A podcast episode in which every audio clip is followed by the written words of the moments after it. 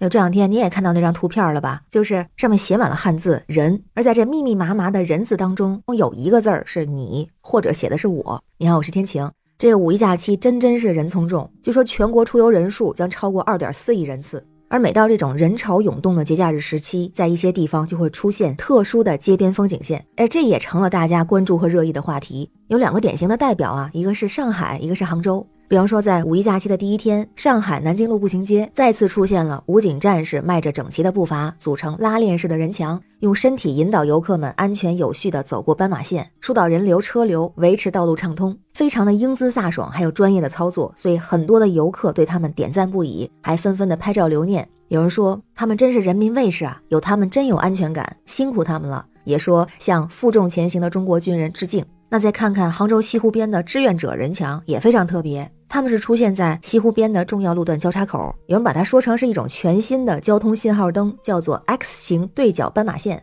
那它特别之处呢，除了是由志愿者组成，而且啊是道路两侧各配置了四十名志愿者，在红绿灯变化的时候快速的变换阵型，就把路口的交通线做了重新的规划，非常有效的提高了通行的效率。而且啊，之前有个一点零版本是二字形，就中文写法两个横这个二。然后现在呢是二点零的升级版，变成了 X 型，而且啊，因为志愿者穿的衣服都是那种橙色，如果是站在高处看的话，整个队形在变化的过程中就好像是一朵盛开的花朵，所以被称作最美人墙。而这道人墙是志愿者构成嘛，所以分工也有不同，有的人也负责专门提供志愿者服务。据说被游客问的最多的一句话就是地铁站怎么走？那网友们的评价呢，就是哎呦，这个变换阵型好像是诸葛亮的八卦阵。也有说这种服务真的是太暖心，有游客就说啊，亲眼见到带来的感动和震撼比看视频要强烈的多，就像是一道光，这就是青春该有的样子呀。但是呢，在大家纷纷点赞的同时，也有不少质疑的声音，主要两个方面，一个是说如此的浪费人力，全因为国民素质太差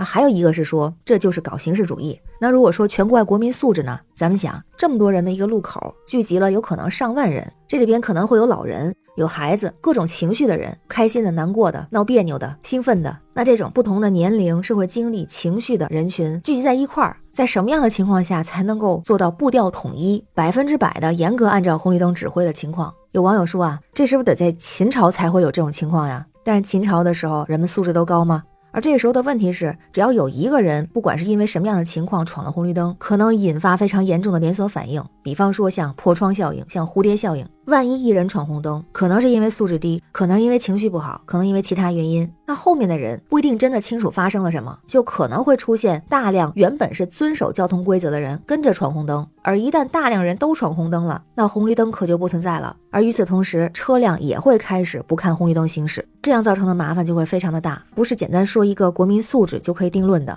还有，如果在人群中，万一有人不小心被绊倒，想想蝴蝶效应，还可能变成大型的公共事件。比如想躲开的人绊倒了下一个人，一个接一个就开始出现连锁反应。就像那个过去不久的韩国梨泰院踩踏事件，不也是这样的连锁反应吗？那有人质疑的形式主义的说法，我也非常认同这样的观点啊，就是如果我们感受过真正的人山人海，那我们就会知道绵延一公里的人群，特别是最后面的人，他能看到一公里外的信号灯吗？前面的人能不能阻止后面人流的前进？就像那位网友说的，我们也不是秦朝的士兵，也不是设置好程序的机器人，不能指望各异的人群会像机器生产线一样的有秩序，不出差错。那有上海的朋友提到啊，这其实也特别是因为二零一四年上海外滩的那次踩踏事件，所以也就是从那一年起开始了这样的拉链式人墙，这就是吸取了惨痛的教训。特别是在这种高密集的情况下，想最大程度的去保障游客的安全，维持秩序，如果要靠人工智能、高科技的交通管理，能保证那么有效吗？就比如在上海，有权威和信任的人民警察组成的人墙，能够随时应对突发情况，也能够协调交通。像在杭州，由志愿者队伍组成的八卦阵的最美人墙，可以提高行走的效率，同时最快速的回答和解决问题。也就是因为这样，杭州的最美人墙第一次是在二零一五年的时候就出现了，就是因为当时就感觉到一到节假日，西湖音乐喷泉附近的人流量特别大。尤其是在表演结束之后，人群可能会出现集中涌动的情况，有很大的风险、不安全的因素，所以特别设计的这种人墙，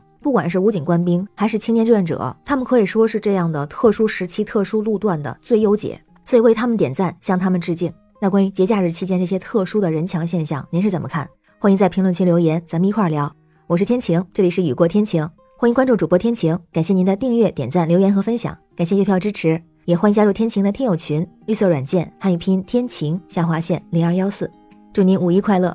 拜拜。